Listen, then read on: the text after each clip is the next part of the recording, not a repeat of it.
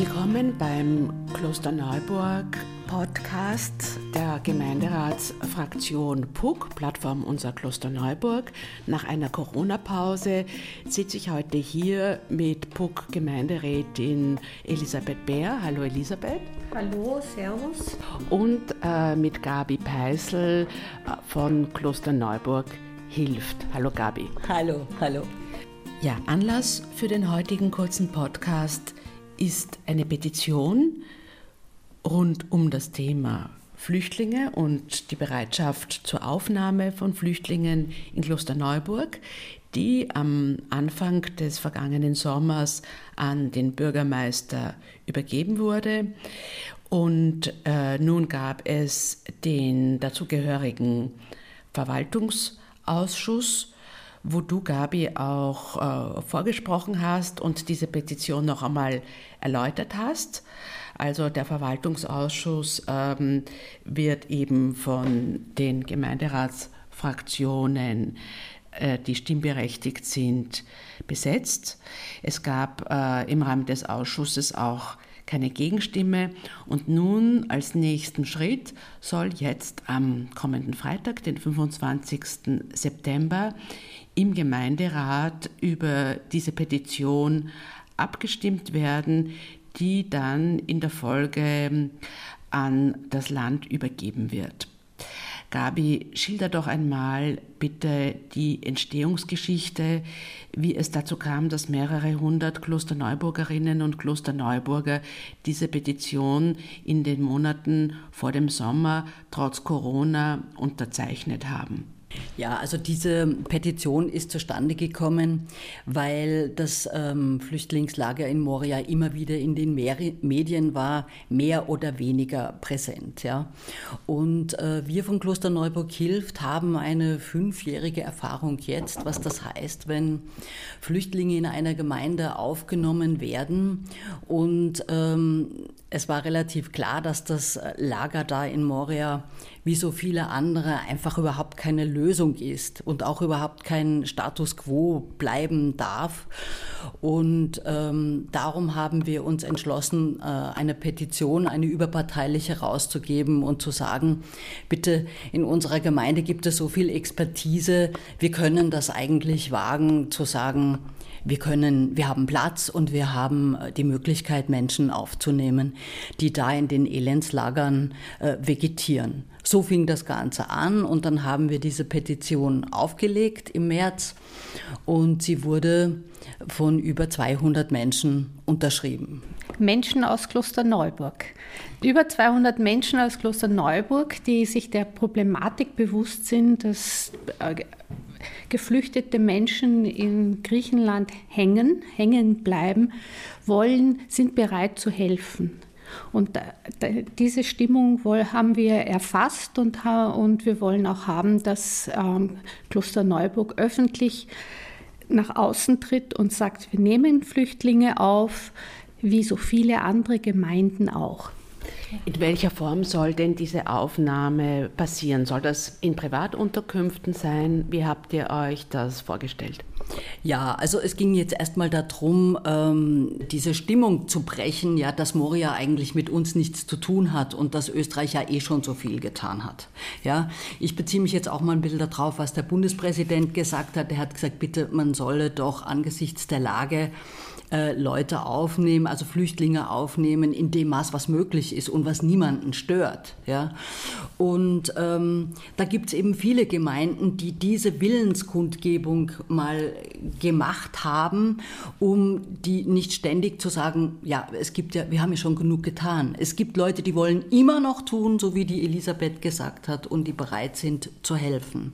In Klosterneuburg hat ja das damals sehr gut funktioniert. Ne? Ich erinnere daran, dass wir ja, es gab ja damals im, im Pionierviertel, äh, gab es ja ein, ein, ein großes Flüchtling, Flüchtlingsquartier und die Zivilgesellschaft ist ja damals vorbildhaft, äh, äh, hat mitgeholfen und es wurden ja viele Flüchtlinge im Laufe der Zeit ähm, auch in Privatunterkünften bei Familien untergebracht, sind teilweise auch hier geblieben oder in Wohnungen und sind dann im Laufe der Zeit wieder dann weiter verteilt worden. Genau, also die Unterbringung, da gab es ja verschiedene Erfahrungen, ob die Leute jetzt in einer zentralen Stelle waren und Patenschaften vermittelt wurden, um äh, bei Schulungen zu helfen oder bei Unterkünften zu finden oder, oder auch die Papiere einfach weiter zu erledigen, ja, das Asylansuchen weiterzutreiben.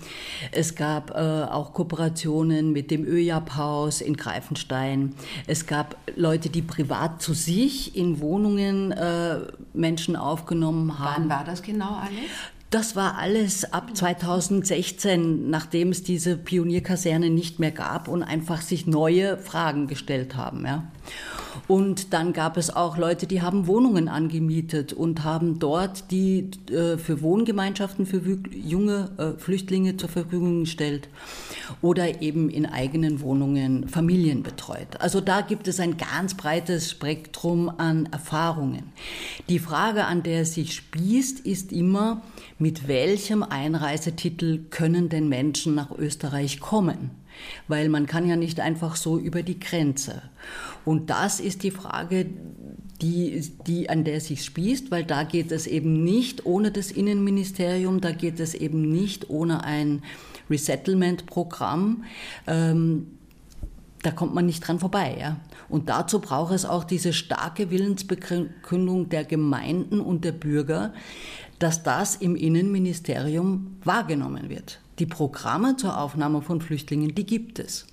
Also man kann festhalten, dass das damals Kloster Neuburg beinahe vorbildhaft äh, ge geschafft hat mit dieser Integration einer begrenzten Anzahl von, von Flüchtlingen und dass da die Zivilgesellschaft einfach ganz tolle Arbeit geleistet hat.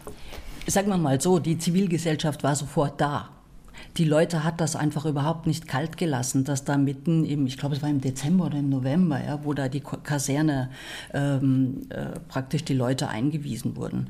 Das war relativ schnell klar, dass das so nicht geht. Und dann waren quer, wirklich quer durch die ganze Bevölkerung, alle, alle Schichten sind Leute gekommen und haben ihre Hilfe angeboten. Ja. Also es sind eben der Deutschkurs am Handy ist entwickelt worden, es gab Kleiderspenden, es gab also wirklich alles, was man man sich nur vorstellen kann. Ähm, und das ist danach auch weitergegangen. Ja, es gab dann ähm, begleitend äh, Sprachkurse, es gab dann, äh, ich weiß nicht, wo der war, der Kurs zur Hauptschulabschluss gab es hier auch in Klosterneuburg einen, immer in Vernetzung mit anderen Organisationen, ob das jetzt die Volkshochschule war oder das Rote Kreuz oder die Caritas. Ähm, das gab es alles und ja, das gibt natürlich viel Expertise. Nichtsdestotrotz kann man nicht die Leute einfach so über die Grenze holen. Ähm, es hat sich ja auch der Verein, also was jetzt dann später zum Verein wurde, Kloster Neuburg hilft, gegründet sozusagen. Aus diesem Anlass habt ihr ja damals zusammengefunden. Ähm, ich denke mal, der springende Punkt ist, dass die Bereitschaft heute noch da ist.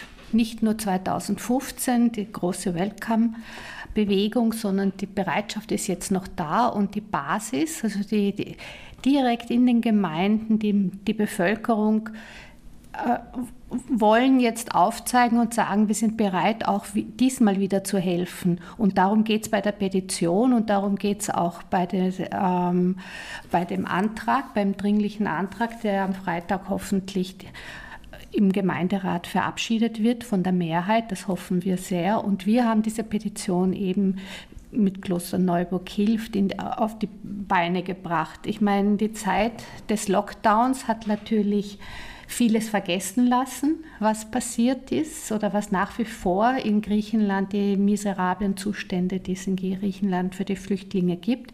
Diese miserablen Zustände sollen abschreckend wirken für andere Flüchtlinge. Wir müssen uns vorstellen, da werden Menschen wie Sklaven gehalten, eingesperrt, nur zur Abschreckung, dass andere Menschen auf der Welt die nicht freiwillig, sondern notgedrungen sich auf den Weg machen woanders hin, dass die ja nicht kommen nach Europa.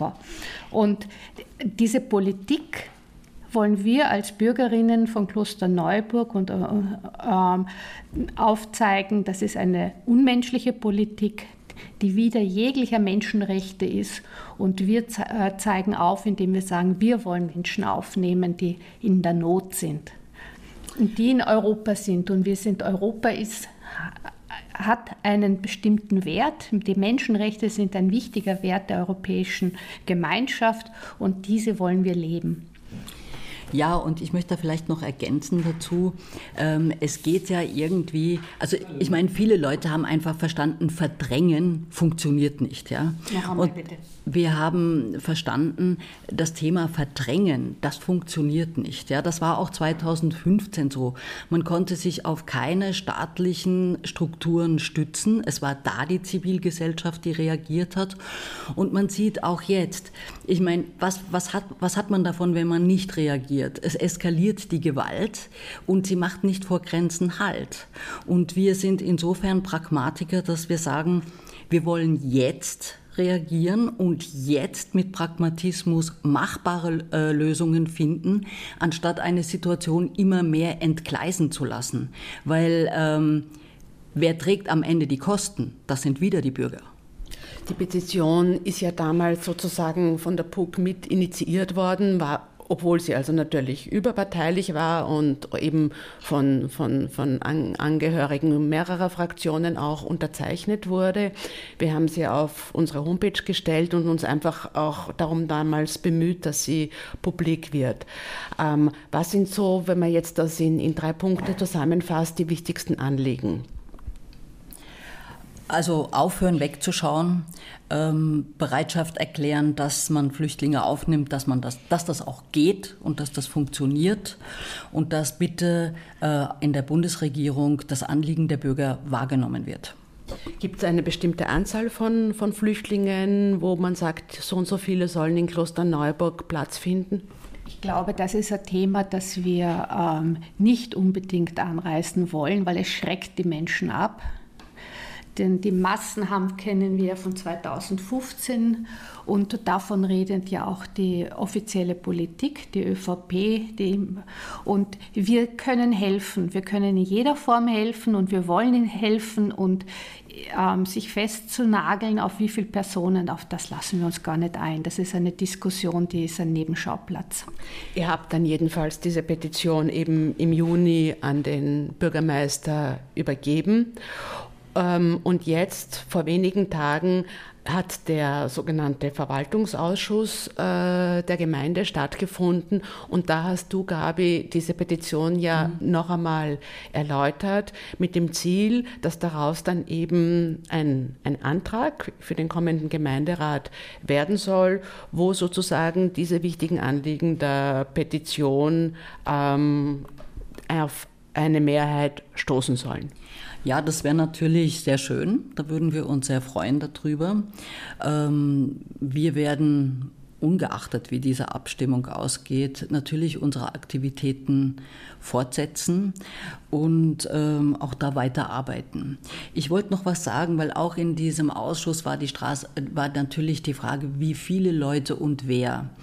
Ähm, es gibt keinen Sklavenmarkt, bitte. Ja, es gibt ein Resettlement-Programm, das wird geleitet vom UNHCR und diese Leute haben ein Monitoring. Die wissen, welche Menschen in welchen Umständen sind, wer schnell nach, raus muss aus diesen Umständen und welche Bedingungen geschaffen werden müssen, wo sie hin müssen. Also, also UNHCR ist, ist, also das äh, Flüchtlingshochkommissariat der Vereinten Nationen, ja, die dafür zuständig, zuständig, sind. Genau, und auch da sind auch Abteilungen vom Roten Kreuz ähm, dabei.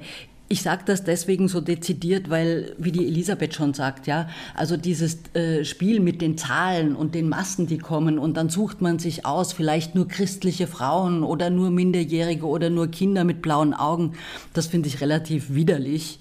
Äh, es kommt auf die Situation der Menschen an und da, danach, nach ihrem Bedarf, wird entschieden, wo sie hinkommen. Dann danke ich euch. Also wir warten jetzt, also es gibt jetzt bereits einen vorformulierten Antrag, der äh, für, für den Gemeinderat vorbereitet wird und wir hoffen, dass möglichst viele Parteien zustimmend sind. Wir als PUC sind auf jeden Fall dabei. Danke Elisabeth. Danke und bis Freitag. danke, danke dir, Theresa.